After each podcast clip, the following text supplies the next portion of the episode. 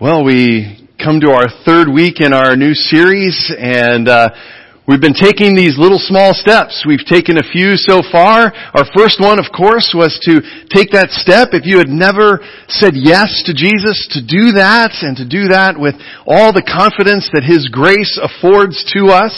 And then to remember that we as a church are called to this big word that we kind of throw around and sometimes don't always understand, and that is the word evangelism. But that evangelism is simply sharing what Jesus is doing in your life now. That the life of faith is a life of now. Jesus is available now, in this moment, in this time, and we are called simply to share that with those around us. And what a great thing that is. Last week we looked at one of the barriers sometimes to uh, evangelism is also this kind of waiting room mentality, and that that next small step is really uh, to learn to love the church, to learn to love those around you those that we are called together to live this life of faith together with. And I hope there were some of you that began to mend old brokenness uh, in the midst of all of that. And today we're going to take that next one small step and get to the passage that I'm sure all of you were expecting we would get to at some point if we were talking about the small steps of evangelism. And so I want you to, if to take your Bible and turn uh, and open them to the Gospel of Matthew, Matthew chapter 28, and we'll read from verses 18 through 20. Hear the good news. All authority in heaven and on earth has been given to me. This is Jesus speaking. Therefore, go and make disciples of all nations baptizing them in the name of the Father and of the Son and of the Holy Spirit, and teaching them to obey everything I have commanded you. And surely I am with you always to the very end of the age. Let's pray. Lord Jesus, come and may we receive this scripture just like your disciples received it so long ago. Help us to remember this. Call us. Remind us of this passage day in and day out. For we ask this in your name, Jesus. And everyone said, Amen. You may be seated. Alright, little trivia, just to begin with. This is a very familiar passage of scripture. In fact, so familiar, I'm sure that a bunch of you are going to shout out in just a second when I ask the question, because you're going to know it. What is this passage commonly referred to as? The Great Commission. Yes. In fact, probably some of you are able to cheat. It probably says it right above where that passage is in your Bible. The Great Commission. Before we kind of jump into what is being said here, I want us to just think about that word for just a second. Um, commission. It is, in some ways, we need to think of com as the C-O-M is short for community, and then mission. That this really is not just an individual thing, but there is a community mission that we are called to. And this is it. This is what Jesus says. As you establish this community, I have 12 of you and more uh, who are here. As you establish the community in my name, this is what we are about. This is the mission.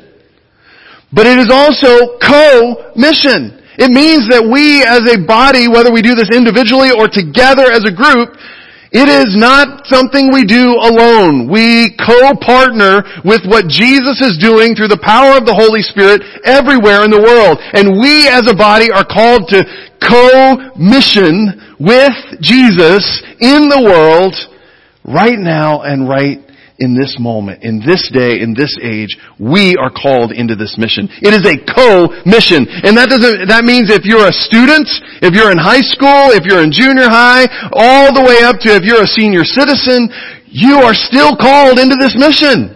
This is a mission that is always ongoing. It is not something we will finish until the Lord comes again and all is made right.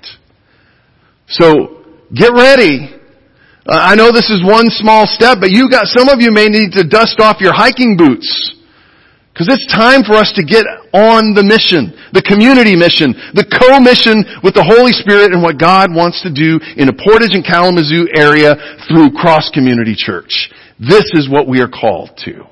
So let's, let's look at this, shall we? Let's jump in just a little bit. Because these small steps lead somewhere. And I began to look at it and began to think about it. Where is this leading to? Well, I believe that evangelism leads to discipleship. Jesus said that, go and make disciples. But the funny thing is, is that discipleship, if you're really going to study Jesus, should lead you to evangelism. And then evangelism should lead to more discipleship, which should lead them then into evangelism, which should then lead back into more discipleship which should then lead, you, see where I'm going, right?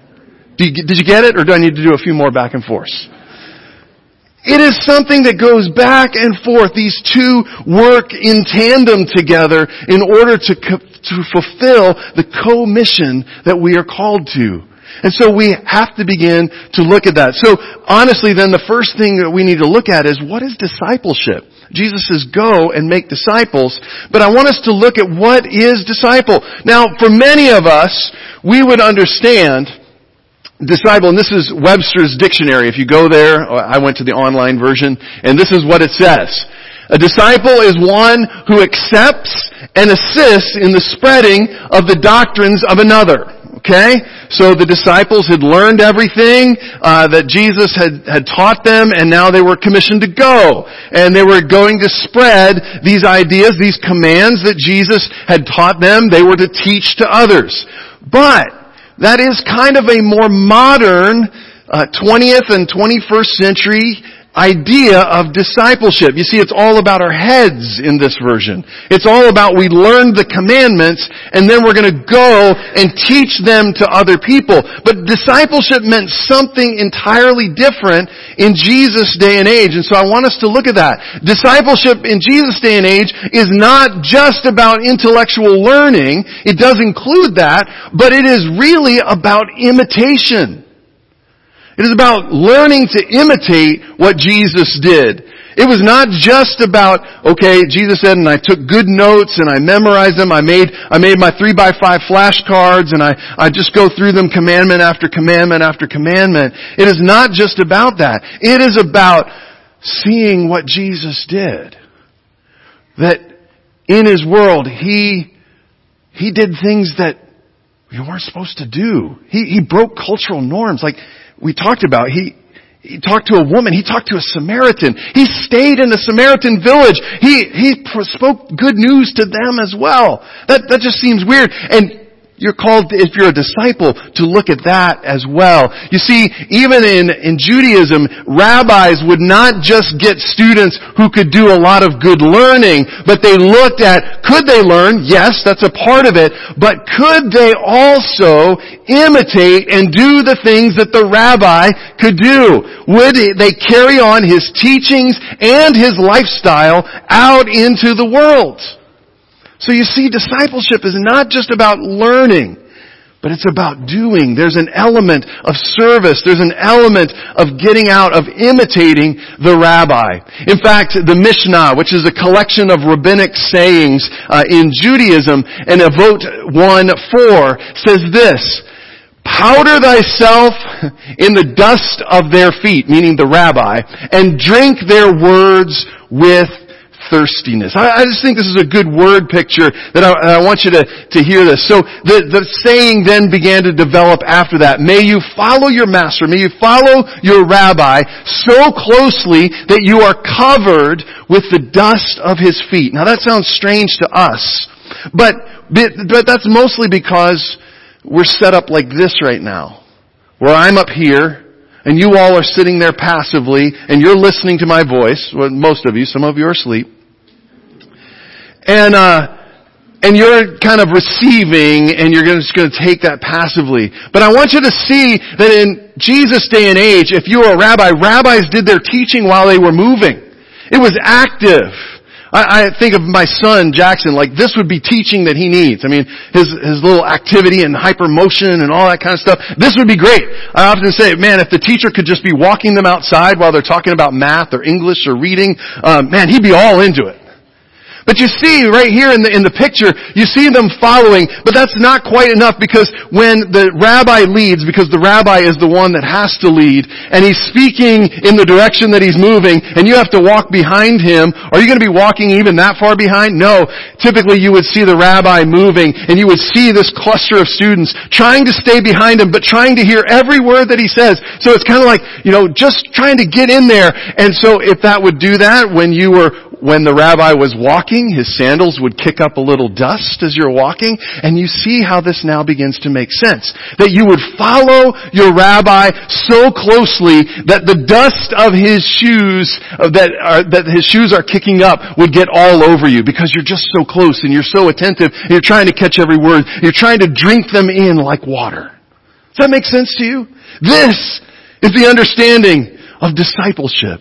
That you would be following Jesus and imitating His life and, and listening so closely that you literally, if you, if He were walking in front of you on a dusty road, you would just be covered with dust by the end of the day. The dust off His feet. Listening and listening. So, I want to remind you though, because this tends to think, well, I don't know that I can do that. I, don't know that, that I'm smart enough to be a disciple. I don't know if I'm, I'm smart enough to do this. Please remember, Jesus picked ordinary people to be his disciples. That was the radical thing.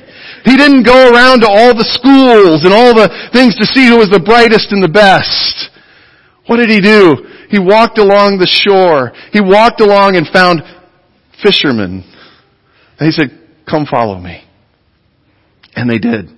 Just regular blue collar working people. Working hard and trying to make a living and, and doing that. Oh, he brought in zealots you know, political. I don't know which side of the political spectrum you're on, but just think of the opposite, the one you call the zealot. Oh, they're just a zealot, zealot left winger or zealot right winger. Well, Jesus had one in his group. I guess I guess I can do that. I just I guess Jesus can call. He he called a tax collector. Think of the worst of the worst. Jesus said, "Ah, come follow me." He brought him in. I'm going to tell you today that if you're here today Jesus believes that you can be the disciple like he's talking about. You can not only learn his commands, you can imitate his life out into your world, into your school students, into, into your family, into your workplace adults. You can do this. Jesus believes that you can do this, and he did this by calling ordinary people to be his disciples. And this is the lifestyle that you are called to. To imitate Jesus and proclaim his teachings. Now probably the closest thing I could think of to this is cosplay. Any of you guys know about cosplay at all?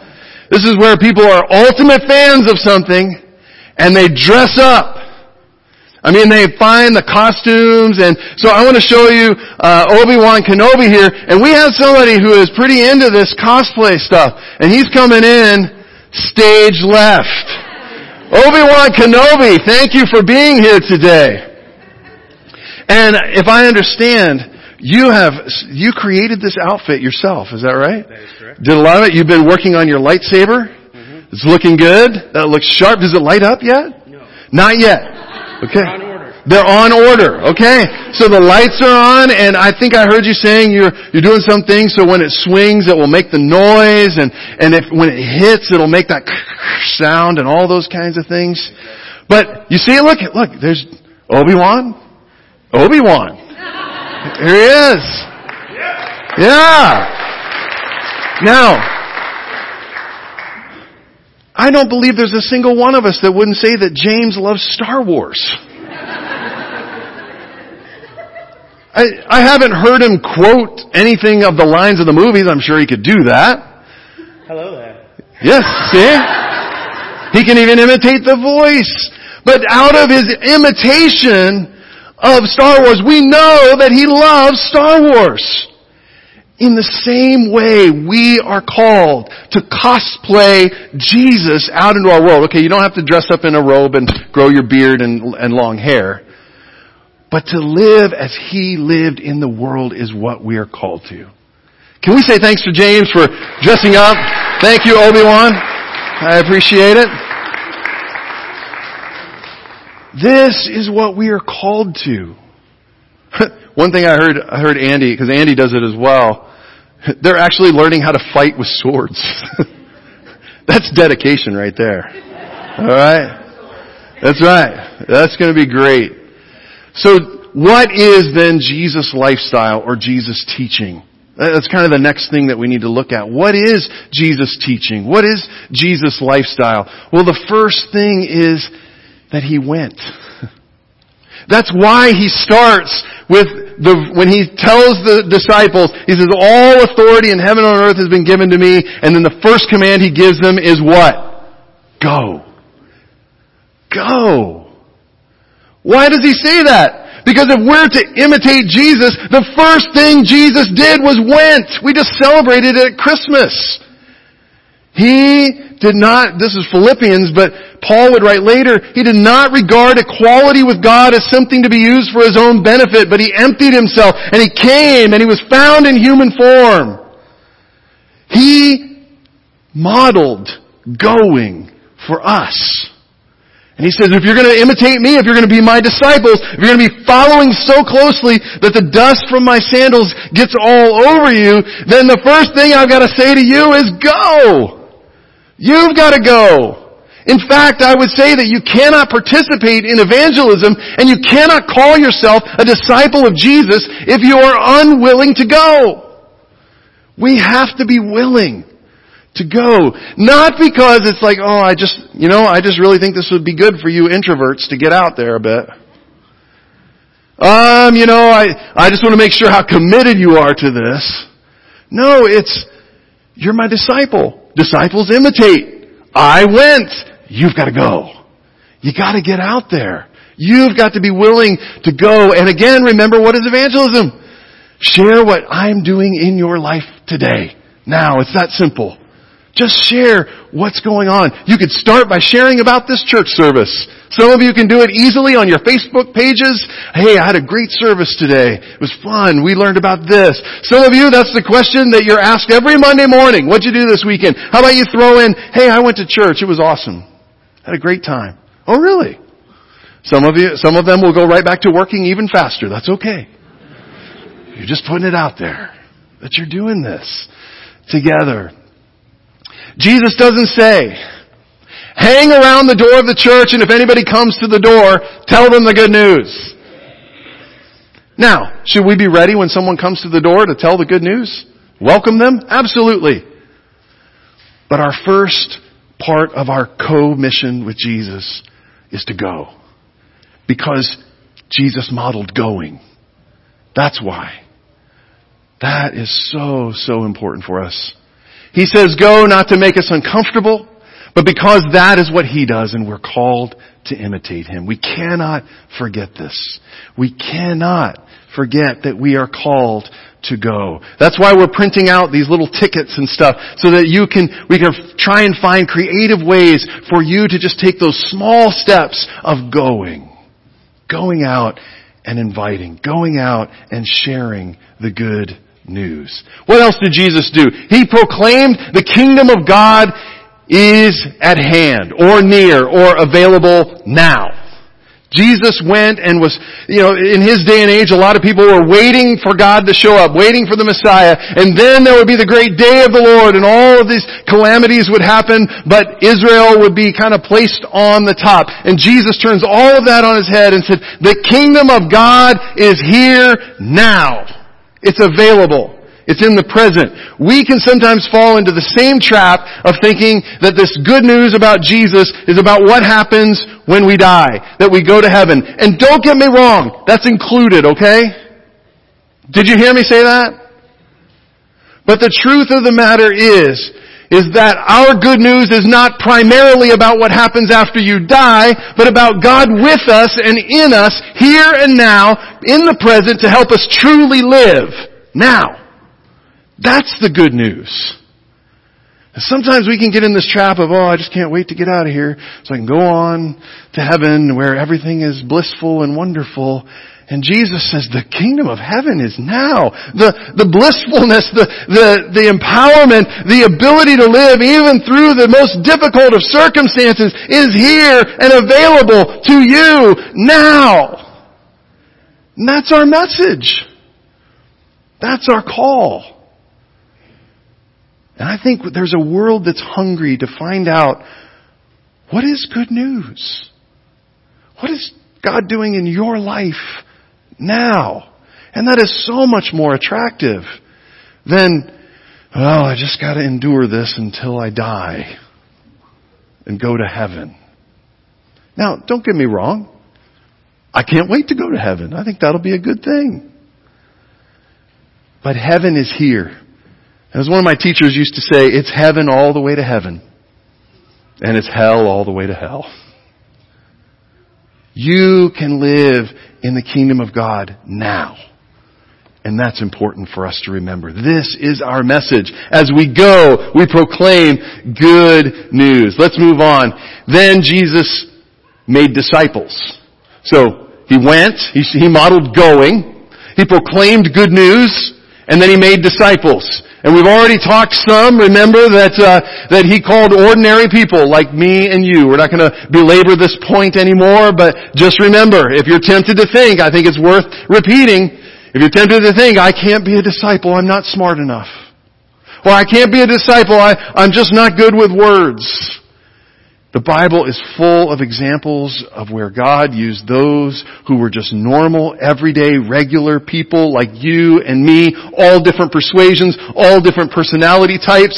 He used them, those who could speak and those who could, felt they couldn't speak, and even reminded Paul, don't worry about what you will say. The Holy Spirit will be with you and He will teach you all things and He will give you the words to say in the moment. All you have to do is be ready and go and be ready to talk about what God is doing in your life now, today, with those that God puts in your path. It's good news. And disciples do that. And he says, right off the bat, then discipleship starts with baptism. Now, in our day and age, uh, we, we don't really think too much about this, but in Jesus' day and age, if you were going to be a disciple of a rabbi, you would have to follow that rabbi for quite a while. You would have to show that you could imitate. You would have to show that you could uh, recite his teachings and do all of those kinds of things that he would do. And then, only then, after you'd learned all the stuff, oh, you'd learned how to do all these things, could you be baptized to say, he's, you're one of my followers. Jesus starts right away. A couple last week we uh, was the, the feast of this or the celebration of Jesus' baptism. But Jesus was baptized right at the beginning. And he called his disciples to be baptized right at the beginning. That you are called, if you are going to be in this, that Jesus calls regular people, and so if you're going to be a disciple, it is important that you are baptized. There are no unbaptized Christians. I'm sorry. Because to be a Christian says I'm a follower of Jesus, I'm a disciple of Jesus, and Jesus commanded that we go and we make disciples, baptizing them. And so if you haven't been baptized, it's important that you understand this. That there are a lot of metaphors around baptism. We'll go through just a few of them here in the last minutes or so that we have. Uh, first is that God's love cleanses. We use water to wash ourselves. I took a shower this morning, needed to, and it, the water is used to cleanse. And in the same way, baptism reminds us that that water all around us is like God's love that cleanses us. That washes away our sin and makes us new, white as snow. We've got a good example of it outside right now. White as snow. Secondly, God's love goes everywhere. If you've ever had water get in, get in your house, you know this. Water finds the lowest place it can find and it pools outwards and upwards from there, doesn't it? I hope that never happens to you. But the metaphor still rings true with baptism. That God's love, if you will let it in, finds the deepest place of who you are and His love spreads out and pools up from there and changes you not just on the outside, but from the deepest part of who you are all the way out. And that's good news. Third, God's love quenches soul thirst just like we use water to, to quench our actual physical thirst. God's Love can quench that thirst. that you've been searching in all kinds of other areas and ways, all other patterns of behavior, maybe in substances. God's love can quench the thirst deep in the core of who you are. I don't remember who said it, but just said there's a God-shaped hole in everyone, and you will never be satisfied until God fills that hole in you. And it begins with baptism. And then fourth, God's love is from beginning to end. We've already talked about this a little bit, but that it, it's not just something, oh, I gotta be really good, I gotta clean myself up, I need to dress up, I need to make sure I've memorized some scripture, and then I can be baptized. No, come into the water. God's invitation is for you at the beginning to show that His love is what transforms everything. It is His love that begins the process. It is His love that will end everything at some day. But you are called at the beginning to say yes to the waters of baptism. And we as a church believe that somehow, in, uh, you know, on the day that we'll do baptisms, it's just normal portage tap water, but somehow God uses what is normal to transform us and His Spirit enters the water, and I encourage you towards baptism. There's one I found out about this week. I was just reading, happened to see this, I thought, man, I should, I should tell them this. It's a, it's, the word baptize is the word baptizein. It's also a word that's used when you dye material. How many of you have ever done tie-dye? Yep. You have to put it down in the water, right? That has all the dye in it, and it mixes into the fabric of, the, of there, and I know you twist it and tie it and use rubber bands and all that kind of stuff, and you soak it again, but it gets in there and it, it, it goes through every fiber of who you are. In baptism, we are saying, oh God, Father, Son, and Holy Spirit, soak into every aspect of my life. Not just the outside, but all the way deep down in. I want you to see what William Barclay says. He says, the Christian is a person who has dyed through and through with the Father, Son, and Holy Spirit. A person whose life is soaked in the Spirit. A person the color of whose whole life is changed by the Spirit. The Christian is a Spirit anointed, Spirit dipped, Spirit saturated person. This is what it means to be a disciple. Young person, students, are you, do you know that you can do this? That Jesus believes in you, that you can be a disciple, that you are the ones who can lead friends into understanding that there is a God who loves them because that God loves you. And what is Jesus doing in your life that you could share? Mom, Dad, did you know that this is available for you and your kids? If you haven't been baptized, I want to encourage you. We are going to on Palm Sunday this year, April 14th, 2019, we will be having baptisms.